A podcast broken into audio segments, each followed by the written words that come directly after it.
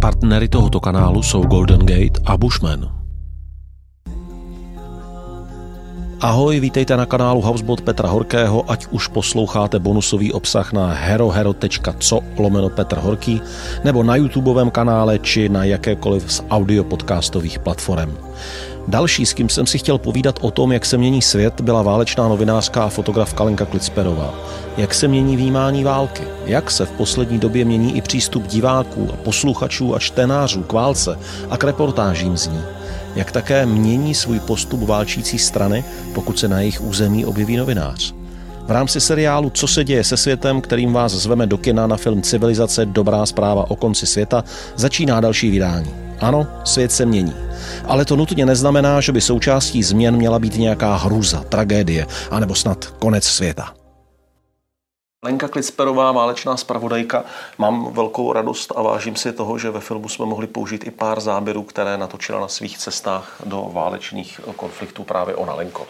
Eh, děkuji teďka, aspoň veřejně, to ještě můžu říct. Eh, prosím tě, jak se mění svět eh, z tvýho úhlu pohledu? To znamená, jak se mění války? Pozoruješ změnu ve válkách? Jakože bys řekla, je to horší, lepší, ubývá jich? Nebo vůbec tvůj pohled, dá se takhle mluvit o válce? No, vlastně asi trochu jo. Dá se mluvit o, o určitý změně, ale možná tu změnu přináší i to, kde se ty váleční konflikty odehrávají. Což samozřejmě zase sebou nese úplně změnu kontextu, změnu změnu zbraňových systémů, s, kterých, s kterými se válčí a tím vlastně ten charakter té války je úplně jiný. Ne, že by ty zbraně nebyly před 10-15 lety, to, oni jsou pořád stejný, a, nebo přibližně. Ale samozřejmě je rozdíl v tom, jestli se používají a v jaký, v jaký síle třeba na Blízkém východě ve válkách, nebo jak, uh-huh. jak moc se používají třeba já nevím, raketové systémy teď ve válce na Ukrajině, nebo jak, uh-huh. jaké se používaly v Karabachu. Tak mě řekni konkrétně, jaké tam vidíš změny. Eh, vidím tam změny velký, protože když jsem jezdila do války eh, v Sýrii nebo v Iráku, uh-huh. tak um, letectvo, který uh, stálo na straně proti islamistické koalice, tak bylo logicky vždycky na mojí straně, protože já jsem tam byla s Kurdy. Vždycky jsem na té frontové linii byla s kurdskými silami nebo s iráckými silami a uh, ta koalice nás vlastně podporovala ze vzduchu. Takže já, když jsem někde slyšela na frontové linii letadla, tak jsem věděla, že to je záchrana nebo že to je prostě podpora těch v uvozovkách mých vojáků, s kterými já jsem tam byla. A byla jsem klidná. Kdežto naopak teď eh, na Ukrajině, když jsem slyšela letadla, tak to byl obrovský stres a věděla jsem, že s největší pravděpodobností jsou to ruská letadla. A to je pro mě teda smrtelný ohrožení. Jasně. Toto ale, jako rozumím té změně pro tebe, ale z hlediska vedení té války to změna není, protože prostě jenom, jenom zkrátka z letadlama operovala no, druhá strana. No, no. Co se týká, víš, ale čemu to, tohle je jenom takový detail. Jo? Já jsem vlastně chtěla spíš říct to, že mm, ve válce v Sýrii se používaly víc, dejme tomu, ty ruční zbraně. Jo? Uh-huh, nebyly, uh-huh. to ty, mm, nebyly to opravdu těžké zbraně, byly tam těžké kulomety, to jo, ale grady tam jako měl málo kdo, nebo v podstatě nikdo. Takže se používaly minomety, mm, ale tady ty velký raketový, mm, třeba tady ty salvové raketomety, které teď jsou velmi moderní, ty HIMARSy, tak to samozřejmě tam jako nikdo neměl, to se nepoužívalo. Ta válka byla vlastně taková jako víc osobní. Víc se jako šlo do těch zákopů, víc se bojovalo muž proti muži my jsme měli nezřídka, kdy islamisty, já nevím, 300 metrů před sebou, jednou jsem je měla asi 50 metrů, byli prostě v druhém baráku. A bojovalo se prostě muž proti muži, střílelo se na sebe, používali se samozřejmě uh, RPG a tak dále, ale mm, mm. prostě byl to takový jako předvídatelnější boj. Kdežto jak třeba v Karabachu, tak uh, na Ukrajině se člověk může velice lehce dostat do situace, kdy nic neslyší, nic nevidí a najednou je mrtvý, protože uh-huh. prostě přiletí dron nad ním a něco na něj hodí. Nebo prostě přiletí raketa, kterou taky člověk neslyší až v ten moment, kdy už je pozdě. Že? Nebo jako slyšíš ji, když letí, to, je, to, to jsem vlastně viděla i slyšela, ale měla jsem to štěstí, že teda dopadla nějakých 400-500 metrů dál. Mm-hmm. A to je samozřejmě jako velký rozdíl. Ono to i psychicky působí strašně špatně, jo? že jako člověk se nemůže proti tomu nějak bránit.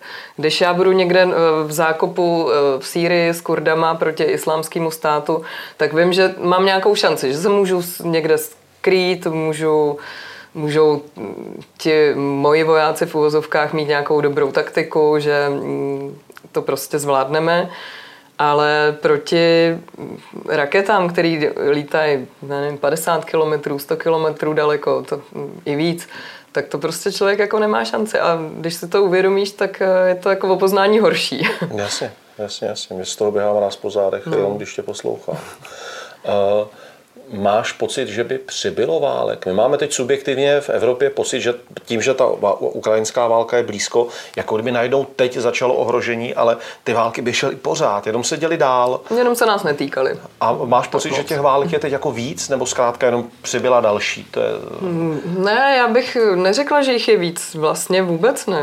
Vlastně uh-huh. na Blízkém východě došlo k nějakému uklidnění, neříkám, že ke konci války, to vůbec ne, ale jsou to v podstatě teď jako lokální ohniska, kterými ani nevnímáme, pokud, eh, nebo myslím to jako veřejnost, pokud to člověk nesleduje, tak eh, to v médiích nezaznamená, že se tam něco děje. Uh-huh. Takže naopak, jako já bych řekla, že jich je de facto míň. Ale tím, že vlastně propuknul tady ten konflikt na Ukrajině, který se nás velmi dotýká, je velmi blízko, a nikdo neví, eh, kam, jak se bude dál, eh, jak se, jak se rozhoří dál, tak eh, je to jako určitě jako opticky mnohem masivnější. Jo. Mm, mm. Ale to teda spíš prostě ta naše evropská optika, není to, že by mm, svět najednou mm. celý prostě byl jak Uh, nemyslím si, že celý svět se zajímá o Ukrajinu. My, my pořád jako ji máme v hledáčku, i když mnohem méně než na začátku. To je opravdu uh, nebetečný uh, rozdíl. Uh, uh. Ale uh, já, když jsem byla třeba nedávno ve Francii, tak uh, to rozhodně nebylo, že by se všichni sledovali a to už je, dejme tomu, jen dva měsíce zpátky. A ten zájem o to, o to dění tam byl nepoměrně menší, jo, protože ta Francie zkrátka je mnohem dál a jako netýká se jí to tak bytostně, není ohrožená skoro téměř u svých hranic. Jo. Cítíš ty sama nějakou obavu z toho, jak se může ten konflikt rozhořet? Mm, cítím. Já si myslím, že je to velmi nepředvídatelný konflikt, že dneska nemůžeme vůbec říct, že eh, do konce prázdnin bude na Donbase dobojováno a že zavládne mír nebo minimálně příměří. To si vůbec nemyslím. A i kdyby, tak to pořád může být jenom dočasný eh, příměří. A tím, že vlastně to Rusko se dostalo do tak eh, obrovské mm, izolace z hlediska eh, evropské politiky a vůbec jako západní, americký a evropský, eh, nemyslím si, že úplně celosvětově tak izolovaný, ale mm, vůči Evropě rozhodně, tak si myslím, že máme i poměrně dost málo teď nástrojů, jak zjistit, co vlastně to Rusko plánuje. Uh-huh. Prakticky nemáme žádný. Uh-huh. Až na nějakou špionáž opravdu nejvyššího kalibru, která jistě existuje, ale Mm, i to je velmi obtížný. Že? My už nemůžeme eh, víc nějaký dvojstranný rozhovory s ruskou stranou, jo? nemůžeme z těch náznaků, což co ty politici často, nebo diplomati někde naznačí, tak nemůžeme z toho nic vyvozovat, protože zkrátka ty jednání se nevedou. Uh-huh, uh-huh, Takže já si myslím, že pro nás je to, jistě je to pochopitelný, je tady takovýhle konflikt, tak to nejde. Ale my, my máme velmi omezené informace o tom, co vlastně Putin chce a že se dočítáme v médiích, co chtěl udělat Putin a co, co bude chtít udělat. Dohady. To jsou prostě opravdu dohady a um, jako nemá to cenu ani toho vytištěného papíru. Co má za luben, zjistíme až časem. No, prostě. To, to prostě teď nevíme a může to být, si myslím, ještě velmi nebezpečný. Řekni mi z hlediska přístupu médií, jestli pozoruješ, jak se třeba za posledních pět, deset let nebo za tu dobu prostě, co jezdíš do válek, jestli tam je nějaká změna. Jestli dnešní doba, ten dnešní svět, kde já, my se tady v těch videích snažíme dobrat, kam se ten svět posouvá, jak se mění, tak jestli dnešní doba eh, je, má jako jiný přístup ke spravodajství o válečných situacích, než třeba před pár lety. No, já bych řekla, že masivně víc cítit takový, takový ten jako, taková ta konzumace té války, jo, nebo uh-huh, jak uh-huh, to vyjádřit uh-huh. úplně přesně, jo, ale reality show, jo? něco, co vlastně my to chceme sledovat a když nás to baví v tu chvíli, tak to chceme úplně se vším všudy do posledního detailu. Mm, a jako já jsem teda pozorovala strašlivý, strašlivou jako jakoby devalvaci toho informačního toku, jo? protože ze začátku té války uh, všichni chtěli vědět všechno. Prostě každý, kdo byl už 10 metrů za hranicí, tak měl pro ty média hodnotu, protože uh-huh, měl prostě nějaký, měl nějaký očitý svědectví. A tím, jak se to mm, strašně jakoby ten trh přesytil, že ty, do těch lidí to opravdu tlačili horem dolem, a 24 hodin nešlo v televizi nic jiného než Ukrajina. Všechny sociální sítě se zabývaly jenom Ukrajinou. Tak se velmi rychle stalo to, že prostě ty eh, lidi o to ztratili zájem, protože logicky byli přesycený. Jo. Prostě když je něč, něčeho moc, tak je toho příliš. Jo. Takže teď už jako de facto ty... Mm, ta válka je vlastně v mnohem jako dramatičtější fázi, bych řekla. Ale vlastně jako ty média už to tak moc nezajímá. Jo. Aha, aha. Funguje ještě nějak, nebo zaznamenal si zase vývoj? Eh, já vím, že v dnešní době už většinou každá z těch válčících stran má jakoby svoje vlastní agentury, svoje různé tiskové, já nevím, pověřence, kteří v různých oblastech se snaží pracovat s novináři. To mně přijde jako úplně neuvěřitelně sofistikovaný už jako nový model, že vlastně válčící strany sami velmi aktivně řeší, jak komunikují svoji válku nebo svoji verzi války. Je tam posun za poslední roky třeba? Uh... Určitě, oni už na to zase tak moc nepotřebují ty novináře, oni mají svoje kanály, oni mají svoje twitterové účty, telegramové účty, kde prostě všichni ty poradci těch eh, vojenských eh, pověřenců a eh, správců těch oblastí tak komunikují samostatně a v podstatě novináři často už jenom citují vlastně ty jejich twitterové, telegramové účty. Aha.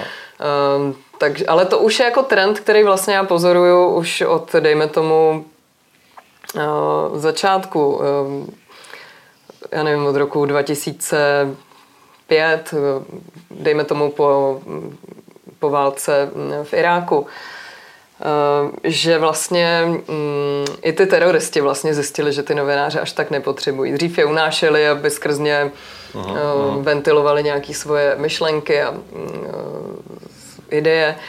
A pak zjistili, že vlastně můžou využívat YouTube, sociální sítě, které se velmi rozvinuly, že to můžou využívat sami a začali to dělat. Aha, Takže aha. vlastně já myslím, že na určitou dobu, teď si myslím, že už se to zase trochu zlepšuje, jo. ale jo, že, jo. že ten novinář vlastně přestal mít tu hodnotu pro všechny, protože všude bylo všechno dostupné. Sociální sítě se prostě hemžily informacema zaručenýma a teď si myslím, že už se jako zase ty lidi, jak byli přesycený tímhle, tak už začínají trošku zase si vybírat, že čemu teda budou věnovat tu pozornost. Protože oni taky nemají neomezenou pozornost, že oni si taky musí vybrat, proč by měli věnovat svůj čas zrovna tomuhle novináři nebo tady tomu kanálu nebo něčemu jinému nebo třeba chtějí už vědět, chtějí, to, chtějí víc ten kontext, protože to je taky velmi náročný neustále to sledovat všechno. Takže už si myslím, že se dostáváme zase k tomu, že, že se často vybírají nějaký jakoby svoje novináře, uh-huh, uh-huh. kterým věří, který jim z nějakého důvodu připadají důvěryhodný, ať už je to třeba tím, že jsou na místě, nebo že mají třeba obrovský rozhled a dokáží ty, ty věci dát správně do kontextu, uh, otevřít zajímavé vlastně cesty k vidění toho problému, jo, nebo tak podobně. Uh, No a to si myslím, že nás asi jako zachránilo jako novináře. Jako jako profesi. Eh, dá se to až říct jako tak natvrdo, že před pár lety se v podstatě dalo poskytovat válečné spravodajství z domu, protože člověk se připojil prostě na ty různé internetové účty, na ty různé účty na sociálních sítích, stáhl si jaké informace, kdo říká, už to z toho mohl nějak poskládat, polepit a teďka se vrací ten význam toho očitého svědectví, osobní zkušenosti a osobního příběhu? No, to, ono to jde pořád, že jo? Pořád jako můžeš sedět v Praze a udělat klidně reportáž postahovanou z nekvalitních záběrů z Twitteru, uh-huh. jo, uh-huh. nebo z Telegramu, to není asi žádný velký problém, jo. Ale myslím si, že spousta lidí už má prostě vyšší nároky, že už jako chce mm, a, a ví už, jak je vlastně tohleto mm, ošidný, věřit jenom tomu, co se co někdo vloží na Twitter. Každý si tam dá tak, jak to sám no, chce interpretovat. Jasně, jo? no. no. A nebo jsou tam různý fake videa, že člověk jako nemůže vlastně vědět, pokud to, to netočí sám nebo nevidí na vlastní oči, tak jako dost těžko může na 100% rozhodnout, že tohle je takhle. Uh-huh. Je to jako velmi komplikovaný, takže lidi, kteří um, víc o tom světě možná přemýšlejí, tak už chtějí prostě víc, než jenom vidět něco z internetu, o čem nemám vlastně jistotu, odkud pochází a proč tam bylo daný, za jakým účelem. Jo, no rozumím, to je zajímavý. Já na závěr ti položím takovou možná jako pitomou otázku, jo, ale zkusila bys třeba jednou větou pojmenovat teda současný mediální svět. Protože to, co jsi teď popsala, to je jako neuvěřitelný veletoč. Opravdu, že přes to mm, kompilování toho spravodajství přes ty osobní účty těch různých mluvčích nebo vojáků nebo různých prostě eh, moci pánů, papalášů, až po to, že zase zpátky získává hodnotu ten osobní příběh a to osobní svědectví. Toto jsem viděl, viděla eh, a přitom nejsem placen jednou nebo druhou stranou, hmm. že to zpátky získává nějakou hodnotu, ale přitom těch informací je teda furt víc a víc a víc, takže jako zasypává nás to ještě víc. Takže e, a já, si to, já to tak dlouze říkám proto, abych vysvětlil, co po tobě chci, že nechci, abys řekla nějakou definici mediálního světa, ale abys třeba řekla, jako jestli máš pocit, že se to tím pádem zlepšuje, že třeba ta gramotnost mediální se zlepšuje a už jsme schopni, jako že máš pocit, že třeba jako konzumenti médií si už lépe vybírají, nebo redakce, že jsou nějaké jako už v tomto poučené, nebo naopak, že to je dál. Toto by mě zajímalo. Mm, já bych tomu chtěla věřit, že to tak je. Nemyslím si, že to můžeme takhle obecně schrnout. Je tady určitě část publika, která chce větší náročnost a, a nespokojí se jenom s tím, že sjíždí miliardy Twitterových účtů a chce, aby někdo jako přines toho kontextu víc a možná i, aby přines nějaký svůj příběh k tomu, jo možná, že i tohle hraje roli. Uh-huh, protože oni vědí, že já tam jedu, třeba jsem na místě, je za mnou něco, nějaká historie, oni často jako uh, je, je zajímá třeba, co já tam na místě prožívám, jo, což uh-huh, už je uh-huh je, je to jako úplně jiný, než jenom dělat nějaký čistě jako spravodajství. Dneska už eh, je to jako mnohem komplexnější a člověk musí počítat s tím, že ty sociální sítě tady jsou, musí s nima nějak počítat, nějak s nima pracovat, i když je to velmi těžký, člověk se furt učí, furt dělá chyby, ale tak to prostě je, no. A já bych jako byla ráda, abychom se zase vrátili k tomu, že to, co bylo vždycky podstatné na té reportáži, že ten reportér je na místě uh-huh. a popisuje to, co vidí. Jo. To, co dělali dřív reportéři od Egona Ervína Kiše. Esence prostě reporterské práce. No, no. No. Uh, a to je to, co mě baví. Zas tam jedeš, je to pravda? Uh, doufám, že jo, ale ještě nevím přesně teď uh, podmínky, kdy. A, ale já myslím, že určitě asi jo. uh, najdou tě lidi na webu? Na Patreonu? Kde tě najdou?